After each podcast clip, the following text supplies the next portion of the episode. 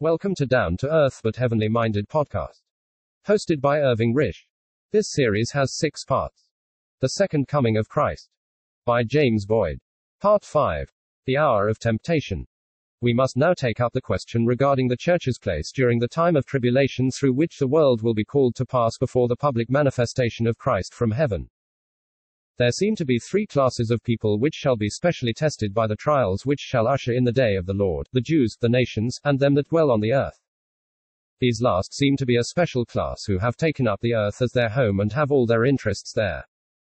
Possibly those who had been professing Christians, and were, as far as profession goes, partakers of the heavenly calling, but who now definitely took up the dwelling in the earth. The hour of trial which is about to come upon all the habitable world, is in a special way to try these, Revelation chapter 3 verse 10. They are responsible for the blood of those martyred for the word of God, and for the testimony which they held, whose souls are said to be under the altar. Their lives poured out as a sacrifice for the truth, Revelation chapter 6. They rejoice when the beast, who comes up out of the abyss, overcomes and kills the two witnesses, Revelation chapter 11, because by these they were tormented. They worship the beast, make an image to it, and are deceived by it. Revelation chapter 13. I cannot think that they that dwell on the earth refers to the whole population of the world, for I suppose the influence of the beast will not extend beyond the Roman Empire. They seem to me to be a class that in some way was supposed to have links with heaven. Apostate Christendom, I am persuaded, is that which is referred to.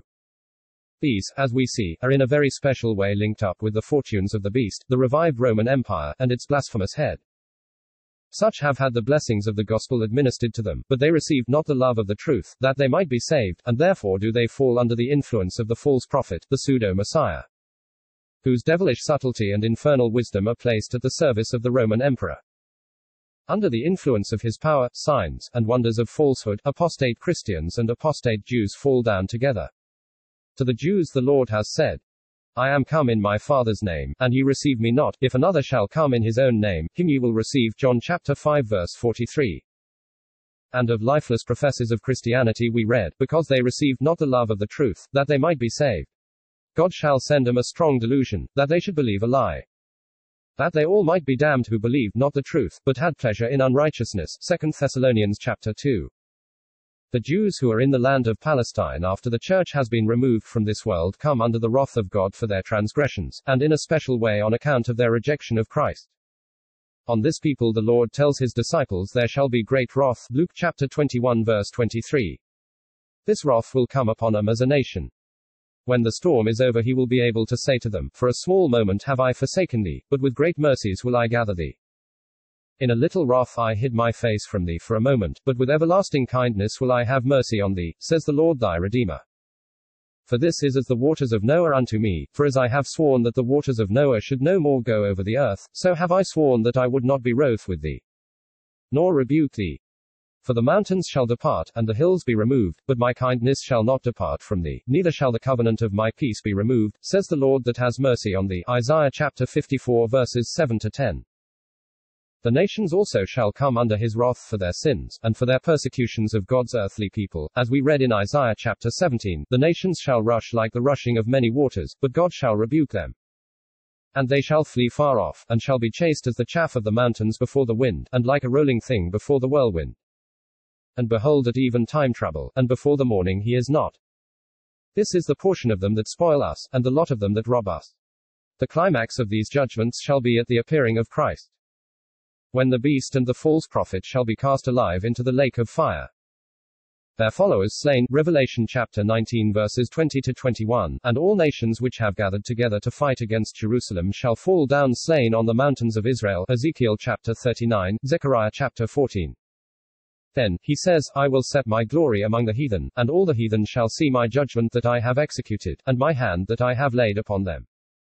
So the house of Israel shall know that I am the Lord the God from that day forward. And the heathen shall know that the house of Israel went into captivity for their iniquity, because they trespassed against me, therefore hid I my face from them, and gave them into the hand of their enemies. So fell they all by the sword. The result of all the judgments shall be that both Israel and the spared nations shall be brought to know the Lord, shall submit themselves to Christ, and sit down at the feet of the Jew to be taught by him the right ways of the Lord. Ezekiel chapter 39, Isaiah chapter 66 verse 19. But where is the church during the time of these governmental judgments? We need not search for it in the Old Testament, for it has no place there. Neither is it in any of the four Gospels as an existing institution. Neither can it be found in the Revelation from the beginning of chapter 4 till the end of chapter 18. In the past dispensation the world was divided into Jews and Gentiles, but in the present we have Jews, Gentiles, and the Church of God. 1 Corinthians chapter 10 verse 32. After the church period is over, there will again be nothing but Jews and Gentiles. The church was formed at Pentecost, and previous to that had no actual existence. The disciple who followed the Lord in his pathway upon earth became afterwards incorporated into it, but that was not until the Lord was glorified and the Holy Spirit given. Some think they find it in Matthew chapter 24, but it cannot be found before it existed. Such complain that whatever has been felt to be a difficulty has been set aside by saying it is Jewish. But in this case there is no difficulty at all. Anyone can see at a glance that the whole character of the chapter is Jewish, and the teaching that which was needful for Jews in the circumstances described. The locality spoken of is Judea, the subjects are the temple, its desecration by the abomination of desolation being set up in the holy place, the coming of the Messiah according to Jewish expectations. The hindrance that the observance of the Sabbath might offer to flight, the gospel of the kingdom as it was then preached, and the cutting short of those distressful days in order that any flesh might be saved for entrance into the earthly kingdom. A man must be blind indeed not to see that the whole teaching of the chapter has to do with the Jewish order of things only. But we are told that the persons who will use the warnings, and who will expect the manifest appearing of Christ, as here spoken of, must be believers in his divine mission. And thus their profession must simply be that of believers in his name, in other words, they must be part of the church of the firstborn to which all belong who accept the Lord Jesus as he is set forth by God. That they must be in some measure believers in him as having come, and as having been rejected by the nation. I will not question, but it is another thing to say they must be part of the church of the firstborn. I rather think people make a mistake regarding the intelligence of the remnant of the Jews who will be taken up by God after the church has been removed from this world. It seems to be taken for granted by some that they will have no other faith in a Messiah than the saints in past dispensations had, who looked for him as yet to be born into the world. Therefore it is concluded by them that the New Testament will have no value for that remnant, because they shall not believe on him as having come. I think such a greatly mistaken. As to the full extent of their knowledge I am without light, but I believe it to be a huge blunder to imagine they shall know nothing of what has taken place in the present dispensation. We read in Daniel 11 that they that understand among the people shall instruct many, and in chapter 12:10, none of the wicked shall understand, but the wise shall understand. What understanding can it be that is referred to? If it be not the understanding of the scriptures. And there is enough in the Old Testament to put them in possession of the facts of the coming of Christ and his rejection by the nation. It will not be a very difficult thing, when they see this, to believe these things have had their fulfillment in Jesus. The leaders of the people were blamed for not understanding the voices of the prophets, Acts chapter 13 verse 27, and the terrible blindness with respect to this is fully brought to light in Acts 28. When Paul set before them the truth concerning Jesus, both out of the law of Moses and out of the prophets. I am well aware that the disciples of our Lord had to have their understanding open to understand the scriptures, and this, I have no doubt, was by the gift of the Spirit of life, Luke chapter 24 verse 45, John chapter 20 verse 22. And we know that before the day of the Lord comes the Spirit of God will be poured out upon all flesh, and the young men shall see visions, and the old men shall dream dreams. Acts 2. Therefore I conclude there will be a great deal more knowledge given to the remnant of Israel than people generally imagine. And I have very little doubt that a good deal of the New Testament will be of great service to them in their sorrows. Of course, when they see him it will be a very different matter. They will understand to the full then the enormity of the guilt of the nation, and their repentance will be greatly deepened, but it will have begun before that day.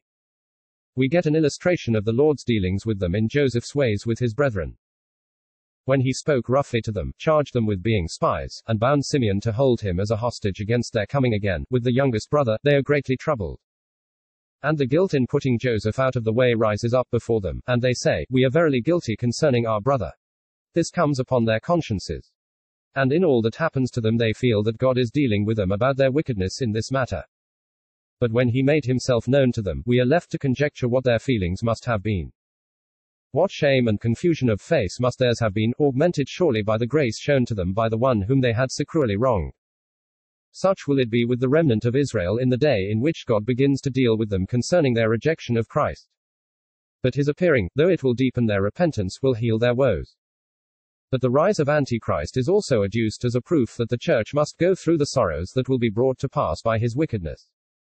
We are asked, Will anyone with the scripture before him say that he there learns that the rise of Antichrist shall not precede the coming of Christ?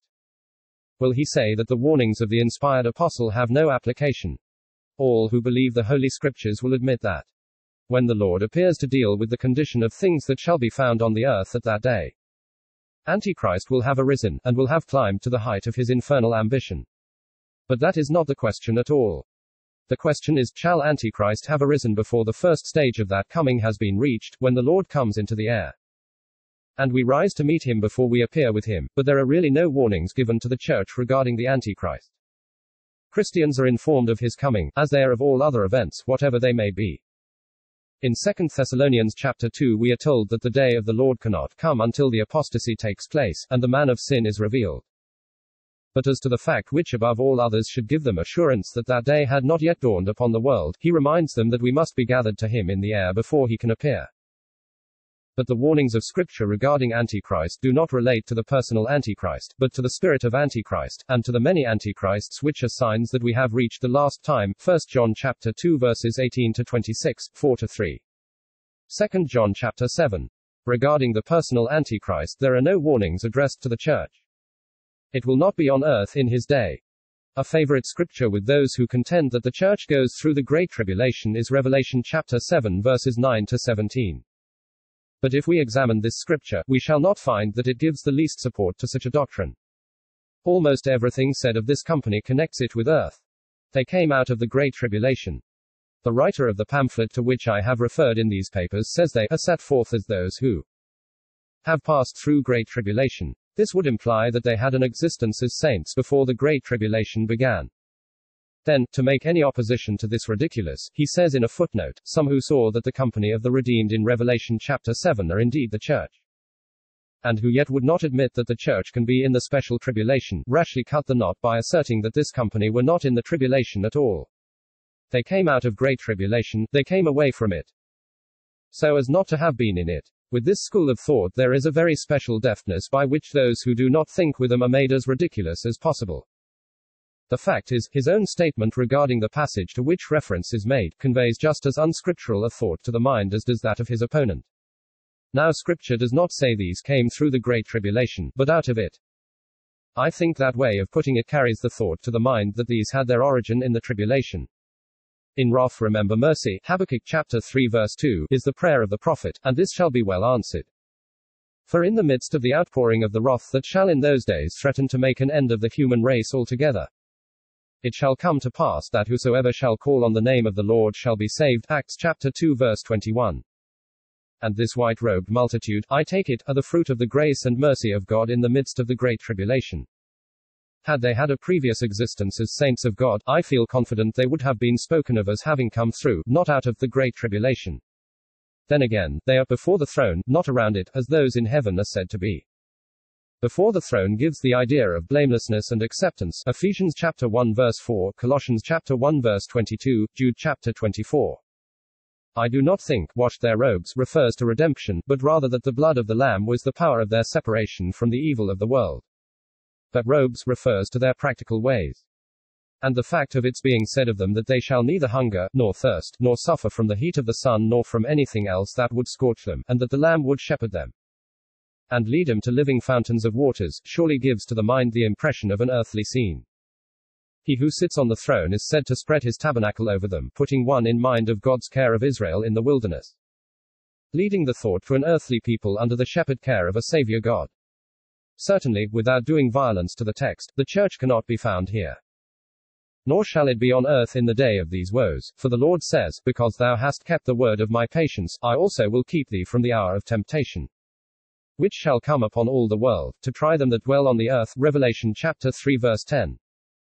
Both Old Testament and New present Jerusalem, Judea, and the Jew as the center of all the thoughts of God, and of all his dealings with the earth in those last days. The church is nowhere visible. This habitation of God through the Spirit is altogether ignored. Could this possibly be, if it were in this scene at all? I do not for a moment believe it could. Indeed, I am sure it would have a very large recognition. But body of Christ, and the house of God could not surely be so utterly ignored. But the truth is, there is no reason why the church should go through these terrible days, days in which the spirit of lawlessness and opposition to God advance with lightning speed and in which all forces arrayed against the Lord and his anointed manifest themselves, and gather themselves together that they may receive at the hand of Christ the judgment they so richly merit, and which has been so long delayed. And this in order that he may take the kingdom, and cause the meek to inherit the earth. But the church, being heavenly, and never having to do with the government of the earth, neither stands in the way of the Lord's taking the kingdom, nor does it wait the removal of the wicked from the earth. That it may have its portion, it is heavenly, and has its portion in heaven, and though it will rejoice to see the Lord take the throne which rightly belongs to him, and though it will reign with him, it has with him a still more glorious inheritance, for God has given him to be head over all things to the church, which is his body, the fullness of him that fills all in all. Ephesians chapter 1 verses 22 to 23. Thank God, we have found a deliverer from the coming wrath. We have already been justified by his blood, and by him we shall also be saved from wrath. For God has not appointed us to wrath, but to obtain salvation by our Lord Jesus Christ, who has died for us, in order that ere the wrath comes, whether we are amongst the living or amongst the dead, we shall live together with him. He will deliver us from the wrath by removing us from the scene upon which his wrath shall be visited, before that wrath begins to burn. So that when it is being poured out upon the earth we shall be on high, living together with him. He will take us out of the world, as he did Enoch, before the judgment falls upon it, while the Jew will be left to go through it, and to feel something of the fear of it also. But he will be saved through it, and be able to say at the close of it, O Lord, I will praise thee, though thou wast angry with me, thine anger is turned away, and thou comfortedst me. Behold, God is my salvation, I will trust, and not be afraid, for the Lord Jehovah is my strength and my song, he also is become my salvation. Therefore with joy shall ye draw water out of the wells of salvation. And in that day ye shall say, Praise the Lord, call upon his name, make known his doings among the people, make mention that his name is exalted. Sing unto the Lord, for he has done excellent things, this is known in all the earth. Cry out and shout, thou inhabitant of Zion, for great is the Holy One of Israel in the midst of thee. Isaiah chapter 12. End of part 5 of 6.